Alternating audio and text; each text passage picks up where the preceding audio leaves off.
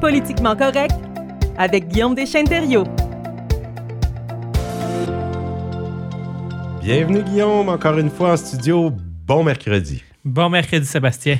Et aujourd'hui, on parle politique et le sujet m'intéresse vivement. Euh, on revient sur l'ingérence chinoise qu'il y aurait eu dans les élections juste avant que Justin Trudeau arrive au pouvoir euh, du pays. Et je voudrais que, d'entrée de jeu, tu nous remettes en contexte. Bien, en fait, c'est un des sujets de l'ère. Donc, c'est plus par rapport aux élections de 2019 et 2021, donc euh, Justin Trudeau est ah, en 2015. mais euh, la situation actuelle, ça porte vraiment sur les élections de 2019-2021. Et en fait, c'est à la mi-février, le Globe and Mail a, a révélé l'existence de deux rapports confidentiels du Service canadien du renseignement qui faisaient état de stratégies d'interférence du gouvernement chinois dans les, dans les élections fédérales de 2019 et 2021. Qu'est-ce que ces rapports-là, qu'est-ce que les reportages nous ont appris? C'est que la Chine aurait mené des campagnes de désinformation au Canada pour aider à faire réélire un gouvernement libéral minoritaire. Ah, bon? Et euh, tenter de mettre un peu des bâtons dans les roues de certains candidats conservateurs qui étaient particulièrement hostiles à la Chine. C'est important de relativiser. Donc, dans le fond, c'est pas, c'était pas une campagne de grande ampleur partout au pays, tout ça. C'était une douzaine de circonscriptions qui étaient visées. Et au final, ça n'a pas eu nécessairement d'impact sur le résultat complet des élections. Donc, les libéraux ont gagné par au-dessus d'une 30-40 sièges. Donc, ça n'a pas eu d'impact sur le résultat final, sur qui a formé le gouvernement. Mais, quand même, Mais on peut se poser la question. Euh, l'influence que ça a eu sur quelques circonscriptions. Donc là, il y a quelques circonscriptions qu'on se dit est-ce que ne serait pas euh, le candidat conservateur qui serait rentré ou pas? Donc on peut se poser la question. C'est difficile à évaluer parce qu'on ne peut pas nécessairement dire cette personne-là a perdu parce qu'il y a eu de l'interférence, des, informations par rapport à la Chine. On ne peut pas le démontrer. Mais il y a quelques circonscriptions que la question euh, se pose. pour les libéraux, c'est quand même un dossier un peu euh, pas plaisant à gérer, mais il faut tout le temps se rappeler, c'est pas les libéraux n'ont jamais demandé à la Chine de se mêler des élections canadiennes. Là. Il n'y a pas de complot comme tel entre le gouvernement libéral et la Chine pour mhm. des interférences. C'est vraiment, c'est la Chine de regarder euh, ses intérêts. Elle le fait d'ailleurs dans d'autres pays. il y a eu des scandales ailleurs dans le monde aussi, pas juste au Canada où il y a eu des tentatives d'interférence de la Chine. Et elle considérait les conservateurs comme étant plus hostiles aux intérêts euh, de la Chine. Puis comment ça marche? Donc, des exemples, comment est-ce que ça se passe? Euh, par exemple, WeChat. WeChat, c'est une application qui est vraiment un réseau, réseau social qui est bien, bien populaire en Chine et qui est utilisé aussi par la diaspora chinoise, donc les personnes d'origine chinoise qui vivent au, euh, Canada. Et dans certaines circonscriptions au pays, notamment à Vancouver, à Toronto, il y a quand même une population d'origine chinoise euh, assez importante qui peut avoir une influence sur le vote. Et à travers ce WeChat-là, donc un, réseau social qui est fortement utilisé par le régime euh, chinois, on a mené des campagnes de désinformation.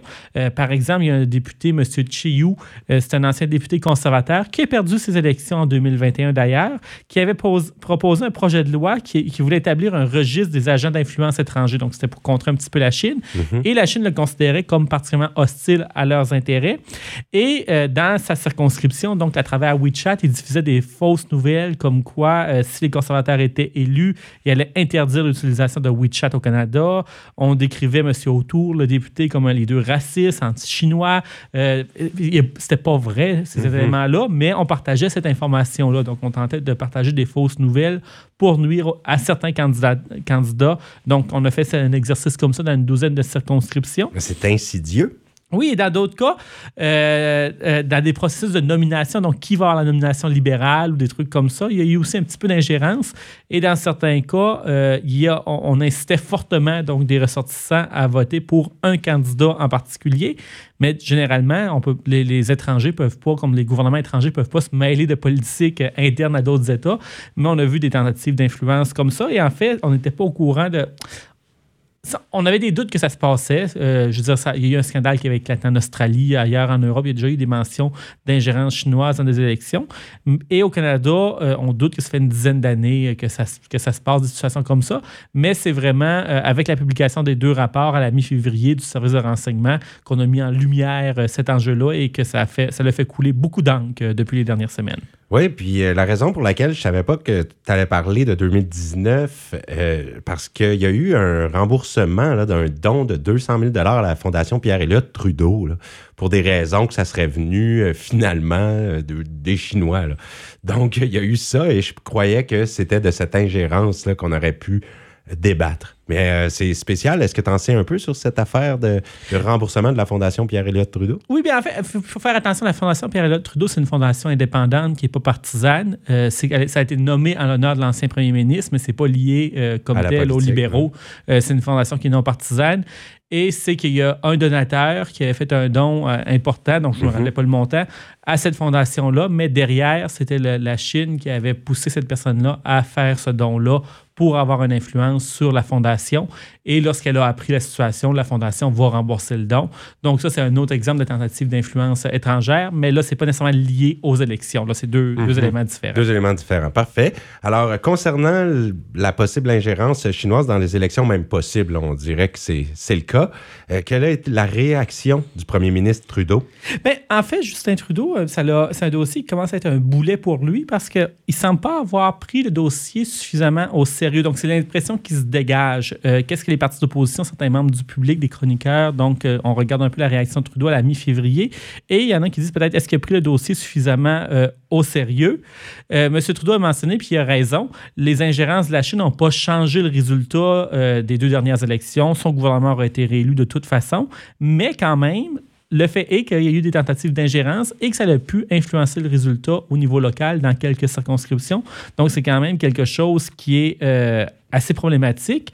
Et peut-être que M. Trudeau était déjà au courant donc, de certains éléments, donc, parce que, comme je l'ai mentionné, il y a des rapports qui datent d'une dizaine d'années qui faisaient état donc, de, de, de, de, tentatives d'ingérence. Mais c'est à partir de la mi-février cette année que le Globe and Mail a révélé peut-être un peu l'ampleur de cette problématique-là. Mhm. Et c'est depuis la mi-février qu'il y a une crise de confiance du public par rapport à cette ingérence-là. Et M.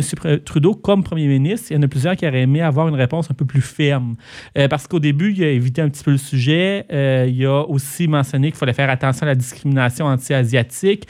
Euh, en fait, oui, c'est une problématique, mais là, ça n'avait pas nécessairement rapport dans ce dossier-là. Donc, on sentait des fois qu'il évitait un peu les questions et qu'il voulait passer à un autre, un autre sujet. Puis en fait, je lisais différentes chroniques qui disaient que Justin Trudeau, au final, il s'est compliqué la vie avec ce dossier-là d'ingérence chinoise dans les élections canadiennes parce que M. Trudeau, il n'est pas responsable de, de ce, de ce problème-là. C'est pas lui qui a demandé aux Chinois de, faire ça. Il ne souhaitait pas ça. D'ailleurs, même si euh, on sentait vouloir favoriser des candidats libéraux à certaines, certains endroits, euh, les relations entre le gouvernement de Trudeau et la Chine ont été particulièrement difficiles à certains moments. On se rappelle l'emprisonnement de Meng. Zhu, etc. Euh, donc, euh, Justin Trudeau n'est pas un allié du gouvernement chinois. C'est pas sa job non plus comme premier ministre de surveiller qu'est-ce que fait la Chine. Il y a les services de renseignement pour ça qui, par la suite, fournissent euh, des rapports. Et le Canada n'est pas le seul pays au monde à avoir été confronté au problème euh, avec la Chine d'ingérence chinoise. Mais euh, M. Trudeau, comme premier ministre, a un rôle de protéger la confiance du public vis-à-vis de nos institutions démocratiques et dans cette situation-là, il aurait vraiment eu tout à gagner à, ado- à adopter un ton plus ferme. Euh, lui, voulait, je pense qu'il était un petit peu hésitant. Il ne voulait pas nécessairement confirmer que le problème existait, mais en banalisant un petit peu la situation lorsque c'est sorti, il s'est un peu peinturé une cible sur le dos. Et euh, en fait, le- le- le- les reportages du Global Mail sont sortis à la mi-février et il a annoncé vraiment des mesures cette semaine, donc euh, quelques semaines plus tard. Et ça a eu le temps de gonfler, gonfler, gonfler en politique, des fois, quand on Comme un ballon. comme un ballon. Et le sujet, le, narratif lui a un peu échappé. Ça a a offert une opportunité aux oppositions de rattraper ça et de, proposer leur propre narratif. Et qu'est-ce, qu'est-ce que M. Trudeau a annoncé, en fait? C'est qu'il va nommer un rapporteur spécial indépendant qui va être responsable de déterminer si oui ou non on aurait besoin d'une commission d'enquête pour euh, faire un peu enquête là-dessus et voir euh, qu'est-ce qui sont les causes, est-ce que ça c'est vrai, qu'est-ce qui était l'ampleur, et qu'est-ce qu'on pourrait faire des solutions. Euh, donc, M. Trudeau va, va nommer sous peu un rapporteur spécial indépendant. Mais euh, peut-être que ça aurait été deux, trois semaines passées qui aurait dû. Comme je dis, il n'est pas responsable de la situation, mais c'était évident que c'était une situation qui devenait une pente glissante. Et peut-être qu'il s'aurait adopté un ton plus ferme dès le départ. Il aurait été beaucoup moins critiqué pour sa gestion du dossier parce qu'en soi, c'était pas de sa faute cet élément-là, mais euh, son manque de fermeté et d'annoncer des mesures plus rapidement, euh, ça en a fait une cible assez facile pour l'opposition. Oui, tout à fait. Ben justement, les réactions de l'opposition à toute cette histoire-là? C'est un enjeu qui est devenu très politisé à Ottawa. Si on écoute les périodes de, la période de questions de la Chambre des communes cette semaine, c'est un des sujets qui revient Mhm. beaucoup. Et on- ça, ça a été très politisé, peut-être par un peu le manque de fermeté de M. Trudeau à certains égards et par un certain, je dirais, populiste du chef de l'opposition, Pierre Poliev, qui euh, lui aussi n'hésite pas à exagérer un petit peu, y aller de- de- de- d'emballer un peu euh, dans, ses, dans ses interventions sur le, le sujet. Mais qu'est-ce que les les- l'opposition demande dans son ensemble? Eux veulent une enquête publique et indépendante. Ils voudraient qu'il y ait une commission qui fasse enquête, un peu comme dans le cas de la, la commission Rouleau, quand il y a eu la commission Mhm. l'année passée pour étudier est-ce qu'on aurait dû invoquer ou non la loi sur les mesures d'urgence. Eux voudraient une commission indépendante, une enquête un peu de ce style-là, avec différents témoins et qui ferait la lumière et qui émettrait des recommandations. Donc ça, c'est ce que l'opposition veut. M. Trudeau, lui, a- il a répondu non. Pour le moment, on va prendre quelques semaines et le rapporteur qui va nommer dans les prochains jours va voir est-ce qu'il faut, est-ce que c'est la meilleure option, donc une commission indépendante, est-ce que c'est la meilleure option? Ou il n'y aurait pas d'autre manière de, de faire? Il mentionne qu'il y a des documents confidentiels euh, qui sont impliqués dans le processus parce qu'au niveau des, des services de renseignement, on ne veut pas non plus qu'ils nous disent comment est-ce qu'ils ont interféré les, différents messages et tout ça parce qu'ils ont leur méthode et si on mettait tout ça sur la place du public, ça pourrait nuire à certains enjeux au niveau des services de renseignement. Donc, il y a ces, ces éléments-là. Mais d'un autre côté, euh, l'opposition et certains experts mentionnent qu'on pourrait tout de même avoir une commission publique indépendante et que lorsqu'il y a des documents confidentiels, ne pas, ne pas les aborder dans l'espace public. Donc, euh, en tenir compte. Et quand même, à, à Ottawa, il ne faut pas oublier, il y a un comité parlementaire sur la sécurité nationale et le renseignement. Et ce comité-là, c'est composé de députés de tous les partis. Il y a des conservateurs, Bloc, NPD, libéral sur ce comité-là. Et lorsque les services de renseignement considèrent qu'un document doit demeurer confidentiel pour la sécurité publique, il peut le partager à ce groupe de députés-là qui est lié par des ententes de confidentialité très, très sévères au niveau, puis un, un code de sécurité top secret. Et ces députés-là de différents partis peuvent juger est-ce que c'est vraiment un document qui doit demeurer secret pour la sécurité nationale. Et ça permet de faire sûr que le gouvernement ne veut pas juste cacher des choses. Et il y a ce mécanisme de surveillance qui existe déjà. Donc là, il y aurait ça qu'on pourrait en- en- envisager. Euh, et je pense que c'est quand même une demande euh, juste euh, de, de l'opposition, cette enquête-là, euh, une commission d'enquête indépendante. Mais où ce qu'on voit un peu dans des dérapages dans les réactions de l'opposition, c'est chez le chef du Parti conservateur, M. Euh, Poliev, qui euh, un peu fait, un peu ses- oui, on peut critiquer la, position de M. Trudeau, mais peut-être M. Poliev va un peu loin et dans ses positions pourrait venir un peu à miner la confiance du public envers nos institutions. Par exemple, cette semaine, M. Trudeau a mentionné qu'il allait nommer un, un rapporteur indépendant. On ne sait même pas encore qui va être nommé, qu'est-ce qui va être son mandat exact. Donc, euh, on peut peut-être attendre un petit peu de voir avant de se prononcer. Mais M. Poliev, lui, déjà euh, disait que ça serait une tentative de dissimulation des libéraux, comme s'ils voudraient cacher quelque chose, une espèce de complot, et que euh, ce rapporteur-là serait un pseudo-rapporteur, que ça serait une fake job. Euh, puis là, après ça, toutes sortes de trucs un peu comiques. Rapporteur, en anglais, reporter, là, il s'amusait à faire des jeux de mots un peu étranges, puis que ça serait que ça donnerait rien, puis que ça serait une tentative de cacher des choses des libéraux. Il se disait, est-ce que ce rapporteur-là va s'amuser à se déguiser comme Justin Trudeau fait? Donc, toutes sortes de trucs qui n'avaient pas nécessairement un rapport de bon niveau. Ça, ça me semble un, un coup d'épée dans l'eau, par contre. hein. Ça n'aura pas une- un grand gros impact. Ben, dans les médias sociaux, il y a certaines Ouais. vidéos de lui qui sortent un peu, certaines emballées là-dessus qui circulaient. Mais c'est qu'en fait, c'est que ce rapporteur-là, peut-être qu'il va être quelqu'un d'excellent, qui va faire un excellent travail, puis qui va nous amener des recommandations solides sur comment améliorer les choses. Mais de facto, pour la base de Pierre Poliev, leur chef, est en train de discréditer le processus avant même de connaître le processus comme tel. Et qu'est-ce qu'il faut aussi rappeler, c'est euh, que les enjeux d'ingérence chinoise, c'est pas un enjeu qui date d'hier. Déjà, de qu'est-ce qu'on entend à l'époque du gouvernement Harper, il y avait eu des rapports de risque d'ingérence chinoise euh, en politique canadienne. Donc, euh, et à la fois le gouvernement conservateur et le gouvernement libéral, on peut se questionner est-ce qu'ils ont pris cette menace-là suffisamment au sérieux? Est-ce qu'ils ont vraiment agi en conséquence? Peut-être que non. Mais M. Pollier peut-être pourrait se garder une petite gêne dans ses emballés parce que qui était le ministre responsable des institutions démocratiques au moment où ces rapports-là avaient sorti sous le gouvernement Harper? Eh bien, c'était Pierre Poliev lui-même. Donc là, on- euh, je veux dire, il aurait pu agir aussi à l'époque. C'est que c'est c'est de bonne guerre qu'on critique le premier ministre sur sa gestion, qu'on demande une réponse plus ferme, mais les oppositions, il faut quand même qu'ils fassent attention de ne pas nécessairement discréditer tout le processus d'emblée, parce qu'il faut quand même garder la confiance du public dans nos institutions démocratiques et on pourrait attendre de voir le processus, qu'est-ce qui vont être les solutions posées avant de, déjà tirer sur le processus et dire que ça va être fake. Absolument. Et j'ai jamais entendu de ma vie autant parler de la Chine au centre de l'actualité. Et c'est pas mal depuis l'affaire des ballons qui ont été abattus. hein. Ça, je sais pas si on peut faire un petit parallèle dans la chronique aujourd'hui. Mais la Chine se fait accuser de toutes parts. Des fois, je me demande même si les Américains ils vont pas un peu fort dans leurs accusations d'espionnage. Tout ça parce que la Chine dément en bloc hein, que jamais les ballons auraient été pour espionner. Et je voudrais savoir qu'est-ce que tu en penses un peu parce que toute l'histoire de la Chine, depuis quelques semaines, on dirait, est, est devenue omniprésente depuis cette affaire de ballons qui ont été abattus. Oui, oui la question des ballons, c'était, euh, on peut se poser la question est-ce que c'était, dans tous les cas, tous les engins qui ont été abattus, est-ce que c'était tous des engins d'espionnage ou pas? Probablement qu'on n'aura jamais toutes les réponses comme telles. là.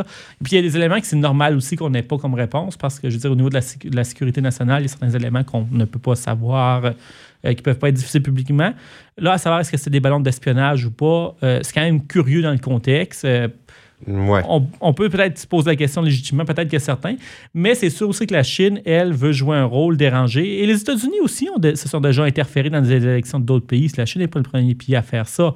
Là, c'est juste que pourquoi est-ce qu'on en jase beaucoup cette fois-ci, c'est que là, c'est la Chine qui a voulu interférer dans une, une élection canadienne et là, ça choque et ça dérange. Euh, Et en fait, s'il y a une commission, une enquête, là, on va pouvoir en apprendre un peu plus euh, sur ces ramifications-là.